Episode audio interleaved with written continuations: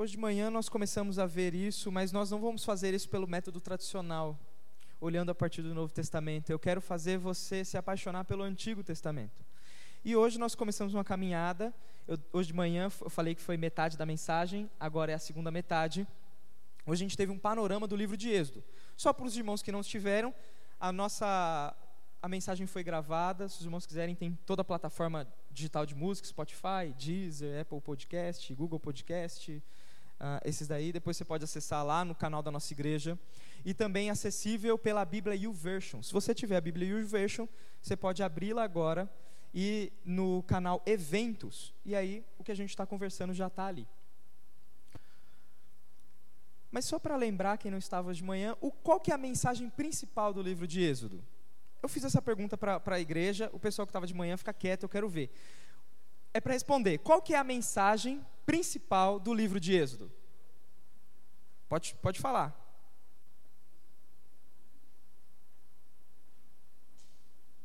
Alguém tem um, um palpite? Tirar o povo de Deus do Egito.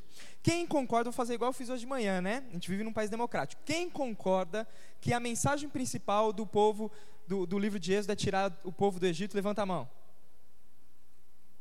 Nem o irmão? Não, então levanta a mão, é. Só ele concorda? Se só ele concorda, todo mundo pensa ao contrário. Qual que é a outra sugestão que você me dá? Da mensagem principal do livro de Êxodo. Diferente de tirar o povo do Egito, libertar o povo da escravidão. Qual que é outro propósito principal, mensagem principal? O que, que você me sugere aí? Os dez mandamentos? Quem concorda que é os dez mandamentos, levanta a mão. Nem você também? Levanta aí. Irmão Paulo Galvão, temos dois. Tem um monte de gente aqui que não concorda com isso, nem com a saída do êxodo e nem. E esse monte de gente não estava de manhã, porque eu sei. A gente viu, depois vocês podem ouvir, mas o propósito principal, a mensagem principal do livro do Êxodo, não é nem os Dez Mandamentos e nem a saída do povo do Egito. Na realidade, a saída do povo do Egito, a gente mostrou isso dos 40 capítulos de Êxodo, só três falam da saída do povo do Egito. Só três, dos 40. Só que dos 40 capítulos de Êxodo, 25 falam do tabernáculo. Isso mostra que a mensagem principal do, de Êxodo é incentivar a fidelidade de Deus, o qual esse Deus quer relacionar-se, relaciona-se com o seu povo por meio da adoração. O propósito, a mensagem principal do livro de Êxodo é: Deus quer habitar no meio do povo e Deus quer ser adorado por, pelo seu povo. Essa é a mensagem principal. Dos 40 capítulos de Êxodo, falei 25, mas não são 25. 20, 22, 22 são sobre o tabernáculo. Sete são sobre Moisés. É, 8, 9, 10, 11 e 12, 5 sobre as pragas e 3 sobre a saída do Egito. Então, o tabernáculo tem um papel principal. E hoje pela manhã nós é, terminamos a mensagem mostrando a aliança que Deus fez, aquele jantar fantástico. Nós vimos, Êxodo 24, o povo fala: Nós obedeceremos tudo que o Senhor mandar. No mesmo momento que o povo fala, nós obedeceremos, Deus sussurra no ouvido de Moisés e diz: Olha, quem dera o coração do povo fosse sempre constante assim. Moisés sobe ao monte para receber as instruções do tabernáculo, a adoração e a habitação de Deus com o povo. E fica um baita de um tempão. Fica 40 dias lá em cima. O que será que se você já leu o livro de Êxodo inteiro, a partir do capítulo 24, você e os leitores do, do livro, você e os leitores do livro, nós somos convidados a subir o monte com Moisés e ouvir as palavras de Deus. E o povo de Israel sumiu de cena. E esse trecho, de 24 até 32, é só Moisés e Deus no monte o povo já não está mais na cena. É outra cena, agora é só Deus e Moisés no monte. É essa cena. Deus falando, o tabernáculo. A minha pergunta para você é: o que será que estava acontecendo lá embaixo? O que será que estava acontecendo lá embaixo? Infelizmente, 40 dias depois, que o povo falou: Nós obedeceremos tudo o que Deus ordenar. Vai acontecer isso aqui que a gente vai ler agora. Abre a sua Bíblia em Êxodo 31. A gente vai ler do versículo 18 até o capítulo 32, versículo 14.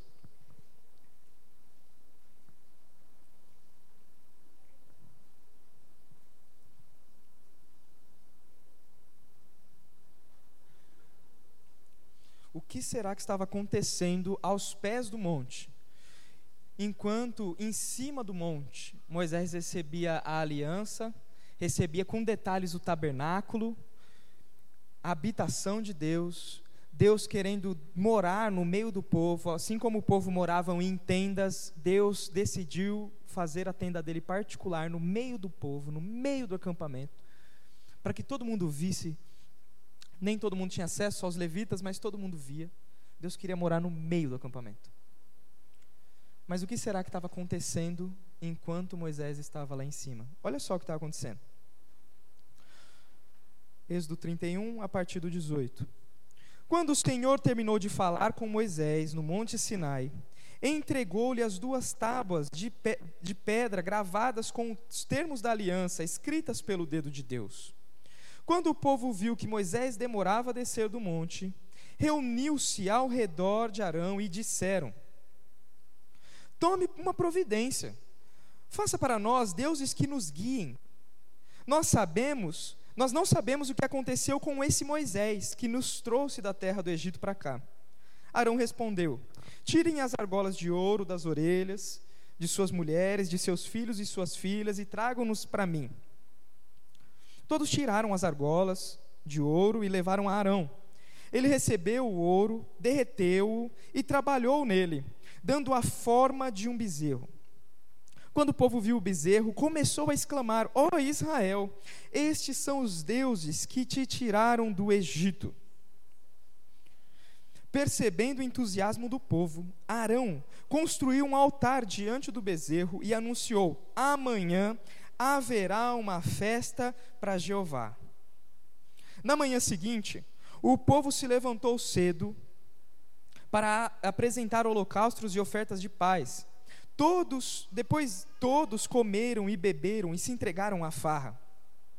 O Senhor disse a Moisés: Rápido, desça do monte, o seu povo, que você tirou da terra do Egito, se corrompeu como se desviaram depressa do caminho que lhes havia ordenado. Derreteram ouro e fizeram um bezerro. Curvaram-se diante dele e ofereceram sacrifícios.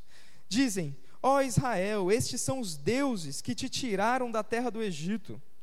Então o Senhor declarou: Vi como o povo é teimoso e rebelde. Agora fique de lado, e eu lançarei contra eles a minha ira ardente e os destruirei. Depois Farei de você, Moisés, uma grande nação. Moisés, porém, tentou apaziguar o Senhor, o seu Deus. Ó Senhor, exclamou ele, por que estás tão irado com o teu próprio povo, que tiraste do Egito com gran tão grande poder e forte mão? Por que deixar os egípcios dizerem, dizerem o Deus deles os resgatou com a má intenção de exterminá-los nos montes e de apagá-los da face da terra? Deixe de lado a tua ira ardente, arrepende-te quanto a, a, esta calamidade terrível que, te ameaça, que ameaçaste enviar sobre o teu povo. Lembra-te dos teus servos Abraão, Isaque e Jacó. Assumiste um compromisso com eles por meio de juramento, dizendo: Tornarei seus descendentes tão numerosos quanto as estrelas dos céus. Eu lhes darei toda esta terra que lhe prometi, e eles a possuirão para sempre. Então o Senhor se arrependeu da calamidade terrível que havia ameaçado enviar sobre o seu povo. Antes da gente olhar para esse texto, eu preciso orar. Esse texto é um texto seríssimo. É um texto seríssimo e que traz verdades profundas para mim e para a sua vida. Hoje pela manhã nós vimos, todos os domingos nos comprometemos, obedeceremos a palavra do Senhor. Mas já na segunda-feira o nosso coração infiel já ofende a Ele e o desobedece. Às vezes aquilo que acabamos de ouvir. Nesse momento, o Senhor está irado. O Senhor está irado com o seu povo. Você ouviu as palavras dele aqui em Êxodo. Só que essa mensagem não é só uma mensagem dura, é uma mensagem de graça. Por isso eu quero orar para que Deus ele nos faça nos apropriar disso. Baixe sua cabeça, eu quero orar com você. Senhor, a tua palavra ela é rica, ela é viva, ela é eficaz e ela penetra o nosso coração como nenhum outro livro, como nenhuma pessoa e como nenhuma outra coisa é capaz de penetrar. Ela é tão, tão profunda que ela é capaz de dividir o indivisível. Ela é capaz de dividir o espírito e a alma. Ela é capaz de dividir as juntas e as medulas, coisas que são uma coisa só. A tua palavra ela é cortante. E nesse momento nós te pedimos para que ela abra o nosso coração. Ela seja agora um bisturi que faz uma cirurgia no nosso coração e que arranque de nós a infidelidade. Senhor, eu sei que fidelidade completa desse lado da eternidade é impossível. Mas eu também creio que o Senhor, aquele que começou a boa obra, há de completá-la até o dia de Cristo. E te pedimos hoje, faça-nos mais santos, pela misericórdia e pela graça do Senhor. Em nome de Jesus. Amém. O que estava acontecendo ao pé do monte? Moisés recebendo a lei. E o que estava acontecendo no pé do monte? Bezerro de ouro. Eu não posso mentir para os irmãos, esse bezerro não é de ouro. Esse bezerro é de bronze, está no Museu do Louvre, e esse bezerro também não é da época de Moisés. Esse bezerro é desse tamanhozinho assim, ó. Pequenininho. Tem, se eu não me engano, 9, 13 centímetros. Ele é bem pequenininho de altura. Mas ficou bonito, né? dá para entender. Ah, é a representação do que talvez Arão poderia ter feito, isso é da época dos romanos. Mas é interessante que depois é, é, de que o povo firmou uma aliança com o Senhor, oficializou essa aliança com um sacrifício, igual vimos hoje de manhã, e com um jantar na presença do próprio Deus, eles viram Deus. 40 dias depois, esse povo constrói um ídolo. Mas tem algo que é interessante nessa história. Lembra que eu te falei que a partir do capítulo 24, a cena é Moisés no, no monte? A cena é Moisés no monte. Como a gente vai lendo, parece que é, é tá isso vai acontecer depois. A gente está lendo Moisés no monte, aí no versículo 18 que a gente leu do 31 fala assim: Quando o Senhor terminou de falar, com Moisés no Monte Sinai, entregou a ele as tábuas da pedra gravada, tal, tal, tal. E aí parece que o Deus entregou, aí aconteceu o bezerro de ouro, e depois no versículo 7 Deus volta a falar com Moisés. Parece que é assim. Só que Moisés é um excelente escritor. E Moisés ele está escrevendo para dar a ideia de que enquanto Deus está dando as tábuas da aliança para Moisés, o povo lá embaixo já está construindo o ídolo. Esse evento é simultâneo. O versículo 18 do 31, ele termina, quando Deus, Deus entregou as tábuas a Moisés. Vou pedir um Moisés aqui, deixa eu ver um Moisés aqui. Vem cá, Moisés. Mateus Felipe, tem cara de Moisés. Chega aqui. Se Moisés fosse bonito assim, né? Zípora tinha sido muito esperta. Imagina só, Deus está entregando aqui, ó oh, Moisés, essa tábua da aliança, tal, tal, tal, as duas tábuas, escrito com o dedo de Deus. O bezerro de ouro está rolando lá embaixo. Deus faz assim, ó, Moisés, essa tábua da aliança. A propósito, esse povo já quebrou o primeiro e o segundo mandamento. Aconteceu deste jeito. Ó Moisés, essas são as tábuas da aliança. E a propósito, o povo já quebrou o primeiro e o segundo mandamento. Foi desse jeito. Muito obrigado, viu, seu Moisés? Muito obrigado. Foi desse jeito que aconteceu. O povo não obedeceu à aliança, aliança gravada em pedras, nem por um segundo. Por isso que agora a gente entende as palavras de Deus. Quem dera o coração desse povo fosse sempre fiel.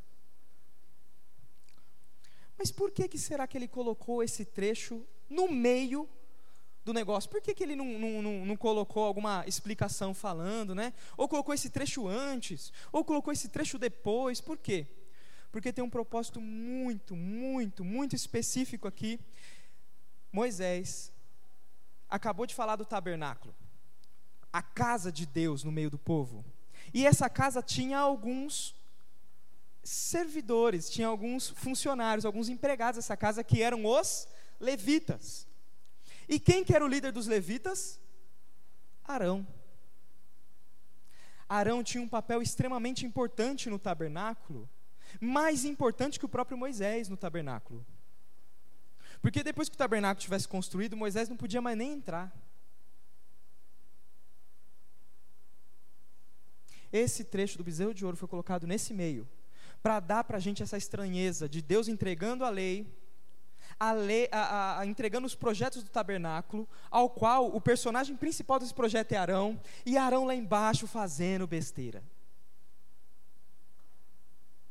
Deus entregando o plano de vida de Arão para Moisés. Só que ao pé do monte, Arão fazendo besteira. E tem mais coisas interessantes aqui.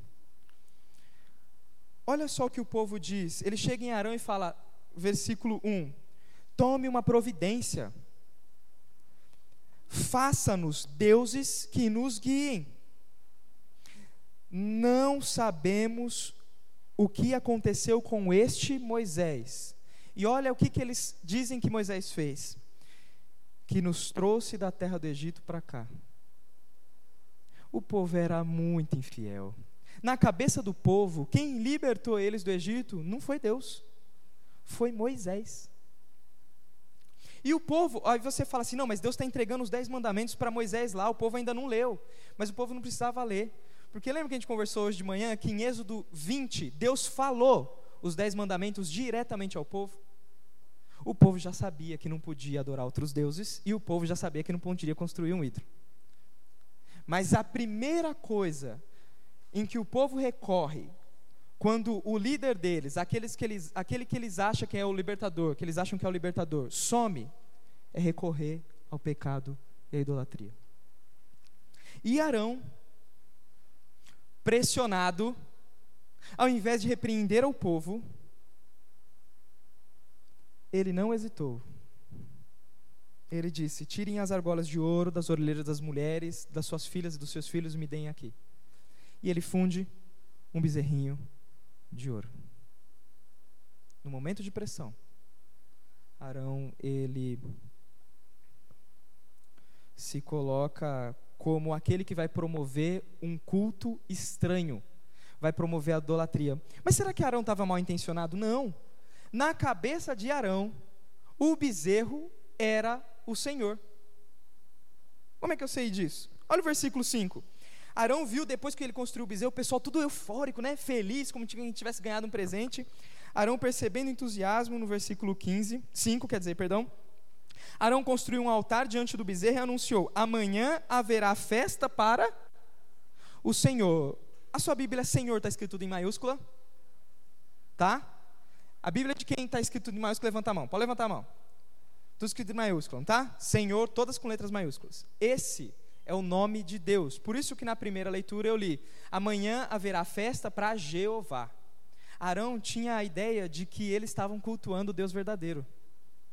Isso me ensina que mesmo que você queira, tenha a boa intenção de cultuar o Deus verdadeiro, mas de uma maneira errada, isso é um culto idólatra. É por isso que é tão importante isso que a gente faz aqui. Tem que ser direito, porque senão a gente está adorando um outro Deus, achando que está adorando um Deus verdadeiro.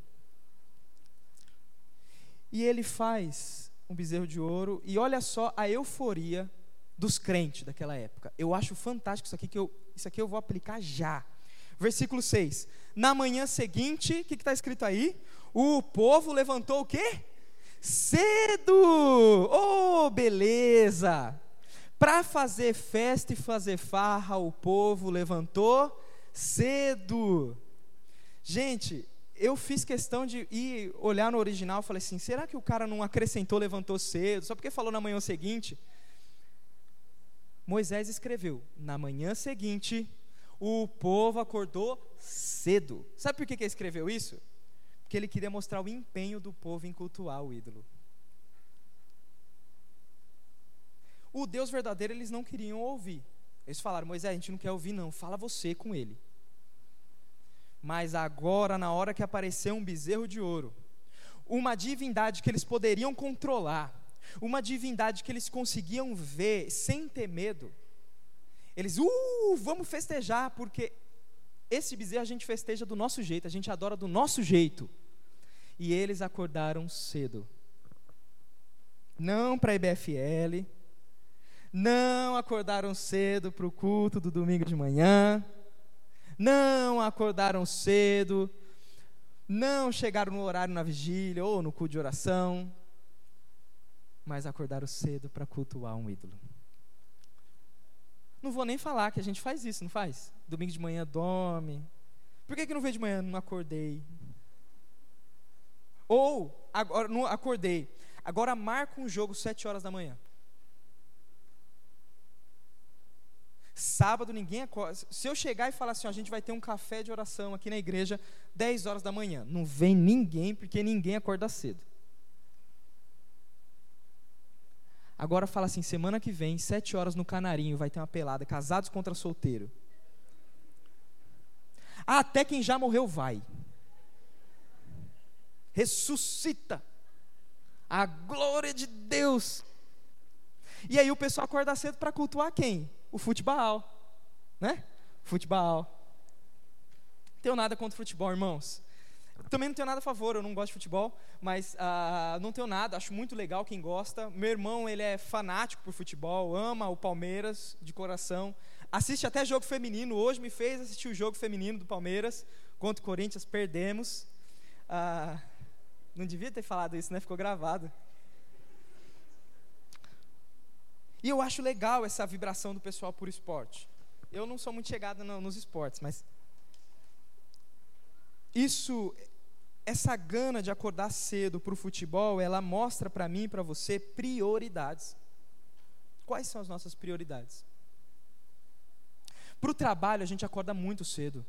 Eu sei que tem irmãos aqui que acordam cinco, antes das cinco da manhã, para servir a um homem que você acredita que é Ele o provedor do teu salário.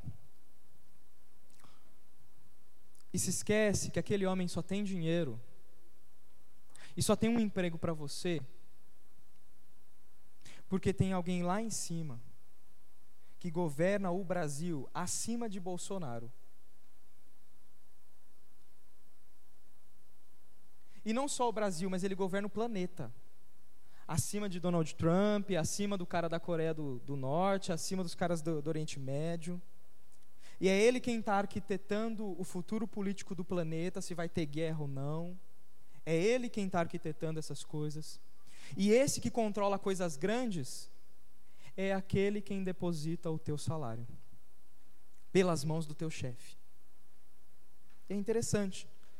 A gente se dispõe a acordar muito cedo para servir homens mas ao Deus invisível e imortal, ao Deus único, imortal, invisível e real, nós não temos essa dedicação. Esse relato ele foi colocado aqui para fazer o contraste entre Arão, que no momento da pressão recorreu ao pecado, e a Moisés. Moisés agora ele intercede pelo povo. E Moisés está num momento de pressão também. Deus entrega a lei e fala: oh, essas são as tábuas da aliança. A princípio, o povo já quebrou o primeiro e o segundo mandamento. Esse povo é rebelde. Esse povo é ruim, eu estou vendo. E Deus ele, ele é, é, tem uma, uma, uma lição sobre o nosso Deus nesse texto preciosa. O seu Deus não é um Deus apático. Sabe qual que é o grande problema nosso em cultuar e, e nos aproximarmos de Deus? É que a gente tem a figura a gente tem dois tipos de figura. Primeiro, a figura de que Deus é igual ao Papai Noel. É um velhinho bonzinho, que tem a bochechinha corada, tem uma grande barba branca, está sentado numa cadeira, um monte de anjo tocando harpa para ele o dia inteiro. o Spotify de Deus celestial. E tudo que a gente quer, ele fala: vai, meu filho, vai, vai, é isso aí, vitória, vitória, vitória. Mas ele não gosta dos amalequitas, aí nos amalequitas, mata malequita, mata malequita, mata malequita. A gente tem essa figura de Deus com Papai Noel. Outro tipo de figura de Deus que a gente tem é que Deus é um homem velho, ranzinza, igual os nossos avós. Os meus avós, graças a Deus, não são assim. Estou falando porque talvez você tenha um avô assim, né? Os meus, é, os meus três não são, meu, meus quatro, né? Eles não são assim. Minha avó, Doroti, para perder a paciência, tadinha. Olha, tem que caminhar muito. Ah, mas você imagina ele como um idoso, bem velho, bravo, que está lá em cima assim, só esperando você errar. E na hora que errar, ele vai apontar o dedo na sua cara e falar assim: viu, viu, viu. Esse tipo de figura de Deus, ele atrapalha a gente se relacionar com ele. Só que nesse texto ele mostra um Deus que tem pessoalidade, um Deus que tem sentimentos. Deus está triste aqui. Ele está irado? Sim, mas ao mesmo tempo profundamente triste. De onde que eu tirei isso? Olha as palavras de Deus no versículo 7. O Senhor disse a Moisés: Rápido, desça do monte, o seu povo, que você tirou do Egito, se corrompeu.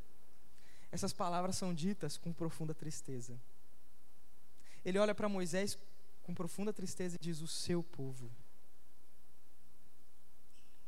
Imagina um pai que cria um filho e esse filho se desvia. E o pai olha para alguém que é importante para o filho e diz assim: O seu filho, ele não é meu, nunca me obedeceu. Ele é mais filho seu do que meu. Moisés, esse povo é mais seu do que meu. O coração deles não está comigo, o coração deles está com você. Tem uma carga de tristeza nessa frase, o seu povo, que faz a gente perceber o efeito que a gente causa no nosso Senhor quando pecamos. Mas Moisés, eu falei que Moisés estava sendo pressionado. Em que, que Moisés está sendo pressionado aqui? Moisés está sendo pressionado a assumir a cadeira de Abraão, Isaac e Jacó. Arão foi pressionado pelo povo a intervir de algum jeito. Arão, se ele não fizesse alguma coisa, o negócio ia enrolar para ele, ele estava enrolado.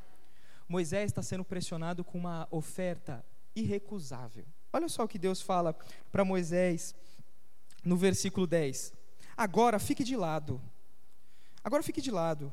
Eu lançarei contra eles a minha ira ardente e os destruirei. Depois farei de você, Moisés, uma grande nação. Moisés está recebendo o convite para subir de cargo. Ele já não vai ser mais agora. Se ele aceita esse, esse, esse, esse convite aqui, ele não vai ser mais o libertador. Só o cara que é o porta-voz. Sobe e desce do monte, sobe e desce do monte. Eu acredito que Moisés devia ser magrinho igual o Mateus Felipe, porque era um sobe e desce de monte que não tem, não tem jeito. Não, estou brincando. Mas era um sobe e desce de monte. E ele agora vai subir de cargo. Ele vai resolver o problema dele, porque o povo era chato. Ah, vamos abrir o confessionário aqui. Se fosse eu e você, o que a gente ia fazer? O povo era chato. Se não tem água, é porque não tem água. Se não tem comida, é porque não tem comida. Quando tem água, a água é amarga. Quando tem comida, é porque não tem carne. Toda hora reclamando. Deus dá uma oferta para Moisés para ele subir de cargo. E ainda ele resolveu o problema dele com o povo. Moisés também está num momento de pressão. E é interessante que isso aqui é um teste. Sabe por que é um teste? Quais são as primeiras palavras que Deus fala para Moisés no versículo 10? Agora, fique de lado. Se você ler isso aqui rápido, parece que Deus está pedindo permissão. Moisés, dá licença, eu, eu posso destruir o povo? Parece, não parece? Ele vira para Moisés: Agora, Moisés, ó, fique de lado. Eu vou fazer. Mas Deus não está pedindo permissão, Ele não precisa pedir permissão para ninguém para fazer nada. Deus ele está abrindo um espaço para Moisés, para ele interceder. Moisés, quando ele fala assim, Moisés, fique de lado. Se a gente invertesse a frase, é o seguinte: Moisés, você ficar na minha frente, eu não vou conseguir, eu não vou fazer o que eu quero fazer. Moisés ora, nós lemos a oração de Moisés, Moisés apela ao nome de Deus e aos patriarcas. Ele fala assim: ó, lembra da fidelidade do Senhor. Ei, Deus, por que o Senhor vai fazer isso? O Senhor tirou o povo com poderosa mão. O que os egípcios vão falar do Senhor? Vão falar que o Senhor tirou para matar. Moisés agora ele apela para a coisa mais preciosa de Deus, o nome dele. Uma vez eu ouvi uma história, eu não lembro uh, de quem, é, de onde é essa história, mas eu lembro que foi meu tio Misael que me contou. De um homem é, numa, morava numa casa e a casa, acho que pegou fogo. A casa pegou fogo e aí o, o, o, a casa não, o lugar lá pegou fogo e aí esse cara sai correndo dentro de casa. Ele sai correndo dentro de casa e o pessoal não, não entra, não, não entra. Ele entra dentro de casa e quando ele sai, ele sai com um monte de boleto na mão. Um monte de boleto na mão.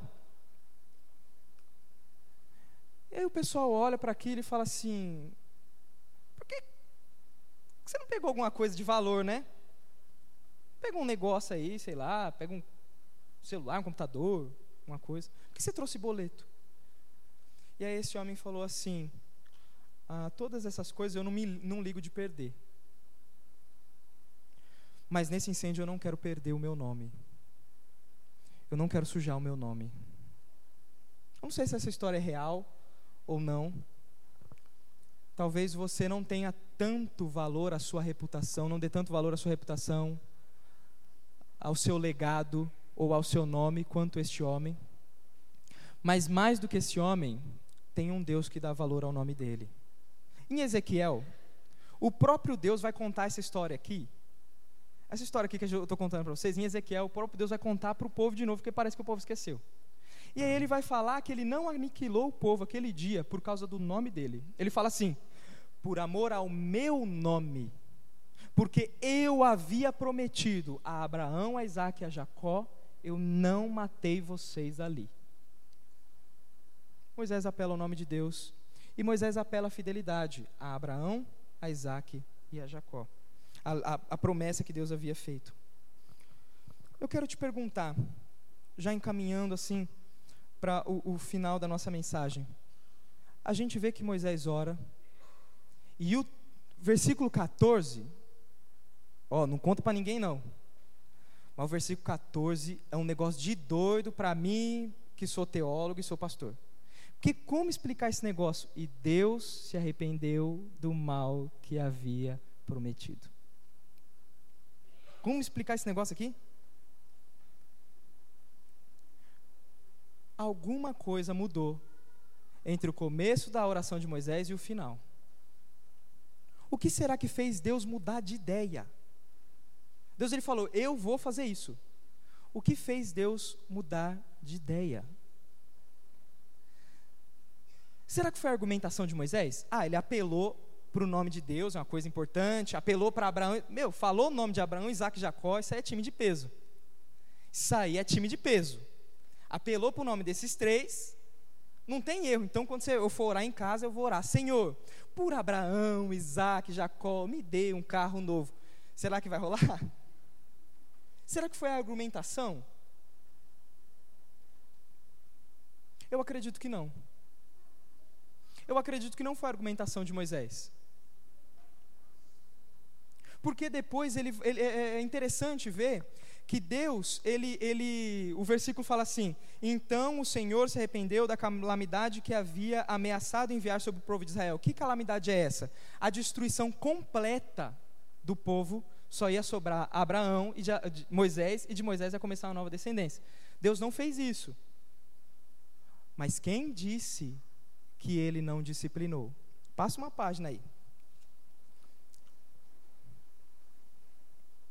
Passa uma página. Olha só o versículo 27.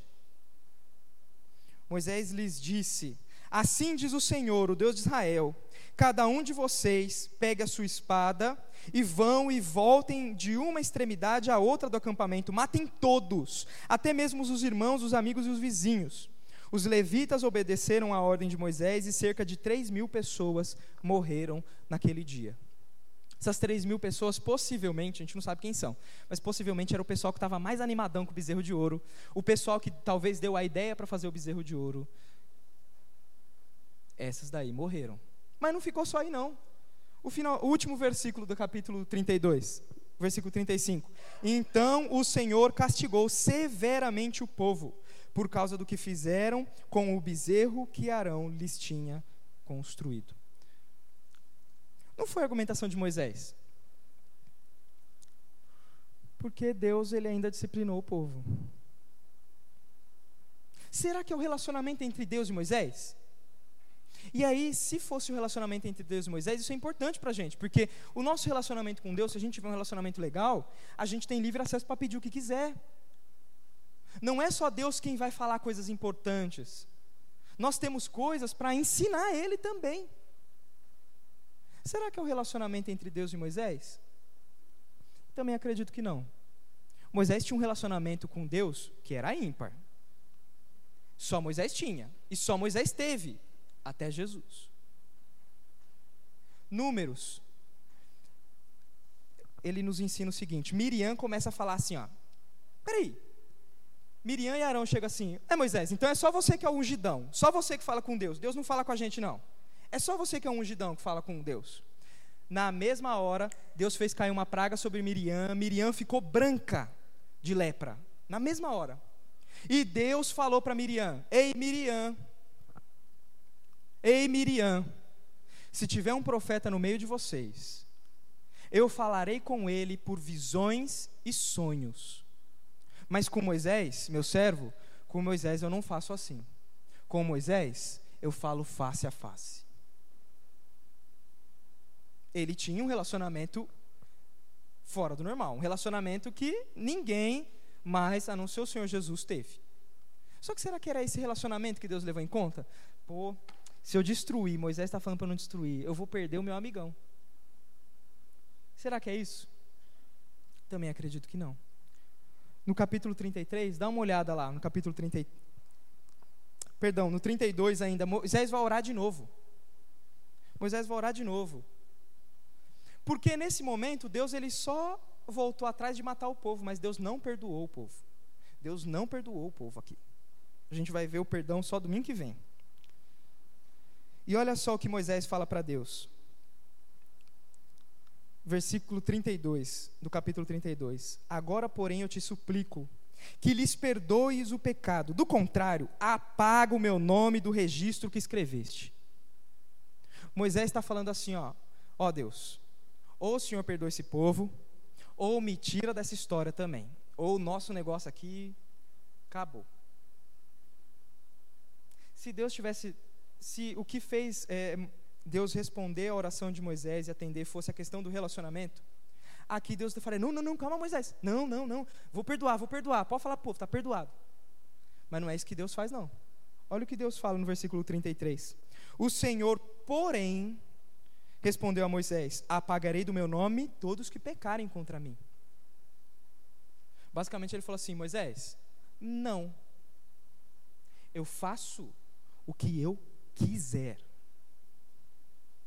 No capítulo 33, ele vai dizer assim para Moisés: Moisés, eu tenho misericórdia de quem eu quiser ter misericórdia. Não é uma questão de relacionamento. O que será que faz Deus responder à oração de Moisés?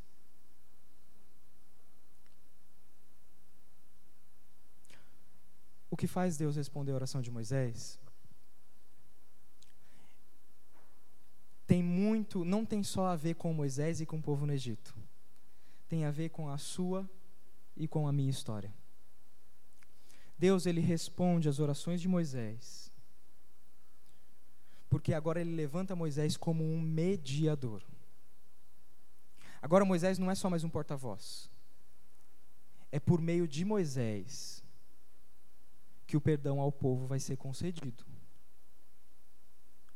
E Deus faz isso de maneira didática. Porque Moisés, ele era um homem como eu e você, mas ele apontava para alguém muito, muito maior.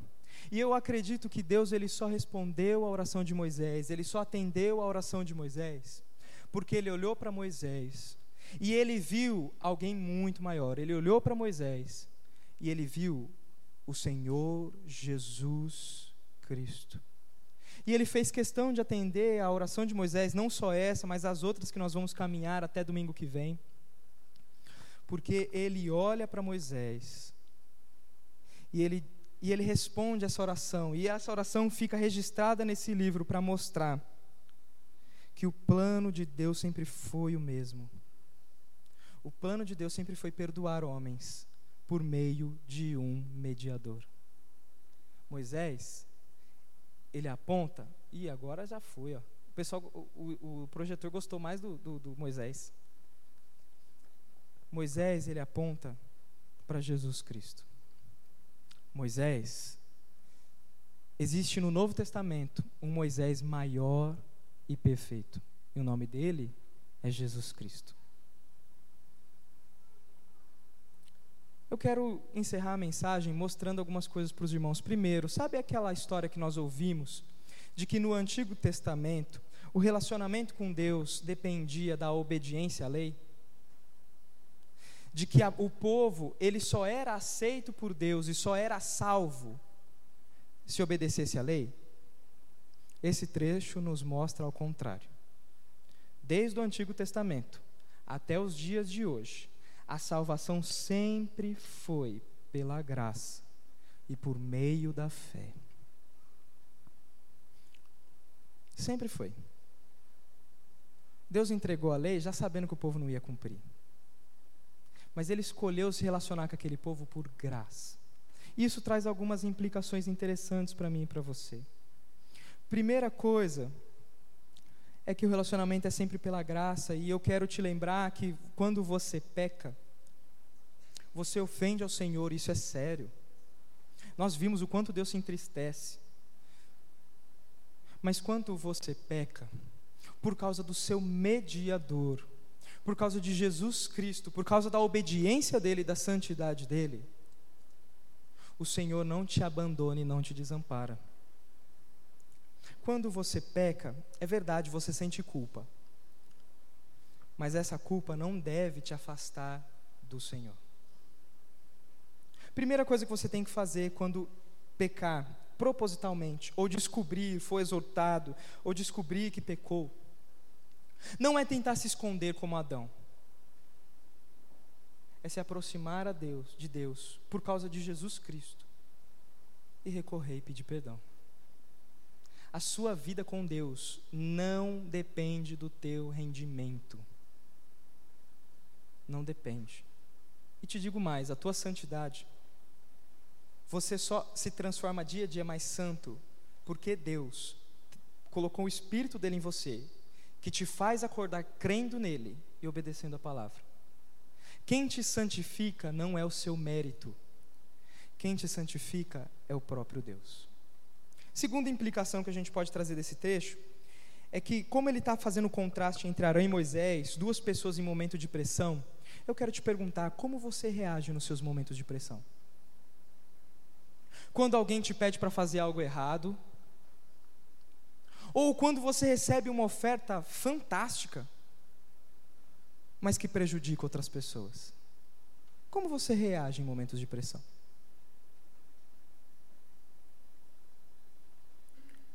Quando você sabe que a sua vida, o seu emprego, o relacionamento com o seu filho, o relacionamento com a sua esposa, ele pode ser ameaçado e você agora está num momento de pressão. Como você reage? Você reage recorrendo ao pecado, tentando contar mais uma mentira, tentando esconder o teu erro, tentando colocar o passado cada vez mais para baixo do tapete ou você reage de maneira santa? Pensando no caso de Moisés, quando você recebe uma oferta grande, mas que você sabe que isso vai custar, a, a, o conforto, o emprego de outras pessoas que você não gostaria que perdesse. No mundo profissional, você está disposto a puxar o tapete de alguém para assumir um cargo maior, para ser promovido? Isso não precisa nem ser no mundo corporativo, aqui na igreja mesmo. Pensa na, na sua célula. Você está disposto a se colocar numa situação difícil, de às vezes ter que fazer coisas que você não queria fazer, que vão te dar trabalho, acompanhar a gente dá trabalho. Você prefere se, se isolar, ser o patriarca sozinho, construir o teu mini reino com a tua mini coroa, ou você, por amor aos outros, decide se doar? Olha, eu prefiro que o meu conforto seja deixado de lado, desde que pessoas cresçam com Jesus. Essa é a sua postura? Igual Moisés? Lembra que eu te falei que eh, Moisés ele aponta para alguém maior? Moisés aponta para alguém maior. Esse trecho aqui, ele é repetido em várias partes do texto, essa oração de Moisés. E tem uma frase que Moisés diz em Deuteronômio, nessa oração, ele fala assim: Eu subi e intercedi ao Senhor, porque o Senhor queria destruir tanto vocês quanto Arão. Eu tive medo, eu tive medo de me apresentar diante do Senhor por causa de vocês. Só que essa história é tão importante para mostrar que a salvação, a libertação e o relacionamento com Deus é só pela graça, que ela vai sendo repetida pelo Antigo Testamento até chegar no Novo. Porque Moisés aponta para alguém maior. Abre sua Bíblia comigo, a gente vai encerrar aqui em Hebreus capítulo 12. E a última coisa que eu quero trazer para você é com relação à sua vida de obediência. A Deus, a palavra de Deus. Mas obediência não porque Deus mandou, não só por isso, só por isso já é o suficiente para obedecer, mas obediência porque você tem promessas. Existe um Moisés, existiu um Moisés muito maior, o nome dele é Jesus Cristo. Existiu um tabernáculo, existe, e entraremos num tabernáculo, num lugar, numa Jerusalém muito maior. E olhando para esse texto de Êxodo, o autor de Hebreus diz as seguintes palavras, Hebreus 12, do 18 ao 24, diz assim: Vocês não chegaram a um monte que se pode tocar, a um lugar de fogo ardente, escuridão, trevas e vendaval, ao toque da trombeta e à voz tão terrível que aqueles que ouviram suplicaram para que nada mais lhes fosse dito. Pois não podiam suportar a ordem que recebiam até mesmo um animal, até mesmo um animal tocar ao monte, ele deve ser apedrejado. O próprio Moisés ficou tão assustado que viu, com o que viu, ao ponto de dizer: Fiquei apavorado e tremendo de medo.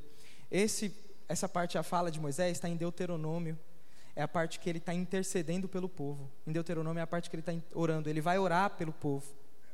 Deus já não quer mais relacionar, Deus está bravo. E Moisés vai orar, aquela oração que a gente leu. Mas antes ele vai falar: Eu tive medo. É esse trecho aqui que o autor de Hebreus está falando. Vocês, porém, não, vocês, porém, chegaram ao Monte Sião, a cidade do Deus vivo, a Jerusalém celestial, aos incontáveis milhares de anjos em alegre reunião, a congregação dos filhos mais velhos, cujos nomes estão escritos no céu. E Deus, que é juiz de todos, aos espíritos dos justos nos céus, agora aperfeiçoados, a Jesus, o mediador da nova aliança, e ao sangue aspergido, que fala mais, que fala coisas melhores do que fala o sangue de Abel. Tenham cuidado, tenham cuidado, para não recusarem ouvir aquele que fala Pois se aqueles que se recusam a ouvir ao mensageiro terreno não escaparam, certamente não escaparemos se rejeitarmos aquele que fala do céu. É um apelo à perseverança. Um apelo à perseverança. Jesus nos deu uma nova aliança, uma aliança que nos faz entrar nos céus, uma aliança que paga os nossos pecados. E Ele nos dá um novo ofício. Você agora é chamado, à semelhança de Moisés, não ser um mediador, mas a ser um intercessor e um sacerdote. Jesus quer ser visto, ele quer ser adorado por meio de você. Abaixe sua cabeça, eu quero orar com você. Senhor, nós colocamos diante do Senhor esse momento em que ouvimos a tua palavra. A nossa história, ela tinha tudo para ter um final infeliz, um final terrível, um final horrendo. Mas pela graça e só pela graça do Senhor, a nossa história é uma história de bênção o Senhor é o mediador da nova aliança. Por causa do Senhor, nós temos livre acesso a Deus Pai. Nós podemos orar. E por causa do Senhor, o Senhor nos diz que somos sacerdotes reais, nação santa, provo escolhido, propriedade adquirida, a fim de proclamar as virtudes daquele que nos chamou das trevas para a sua maravilhosa luz. Pai, hoje ouvimos uma mensagem dura, porém extremamente propícia uma mensagem que nos lembra que o Senhor não se relaciona conosco só, só por causa da nossa fidelidade. O Senhor se relaciona conosco por causa do nosso mediador. Senhor, eu quero te agradecer. Eu quero te agradecer grandemente, porque a nossa, a nossa vida com o Senhor não depende do nosso rendimento. Senhor, muito obrigado. Senhor, agora queremos te pedir para que o Senhor nos faça fiéis ao Senhor. Não sejamos como o povo ou como Arão, mas quando confrontados em momentos de pressão, permaneçamos fiéis. Pai, nós te pedimos isso, porque reconhecemos o valor do sacrifício e do papel do nosso Senhor Jesus. Aquele que incapacita a gente para que o Senhor nos ouça as nossas, para que o Senhor ouça as nossas orações. Senhor, muito obrigado muito obrigado. No nome de Jesus, o nosso mediador. Amém.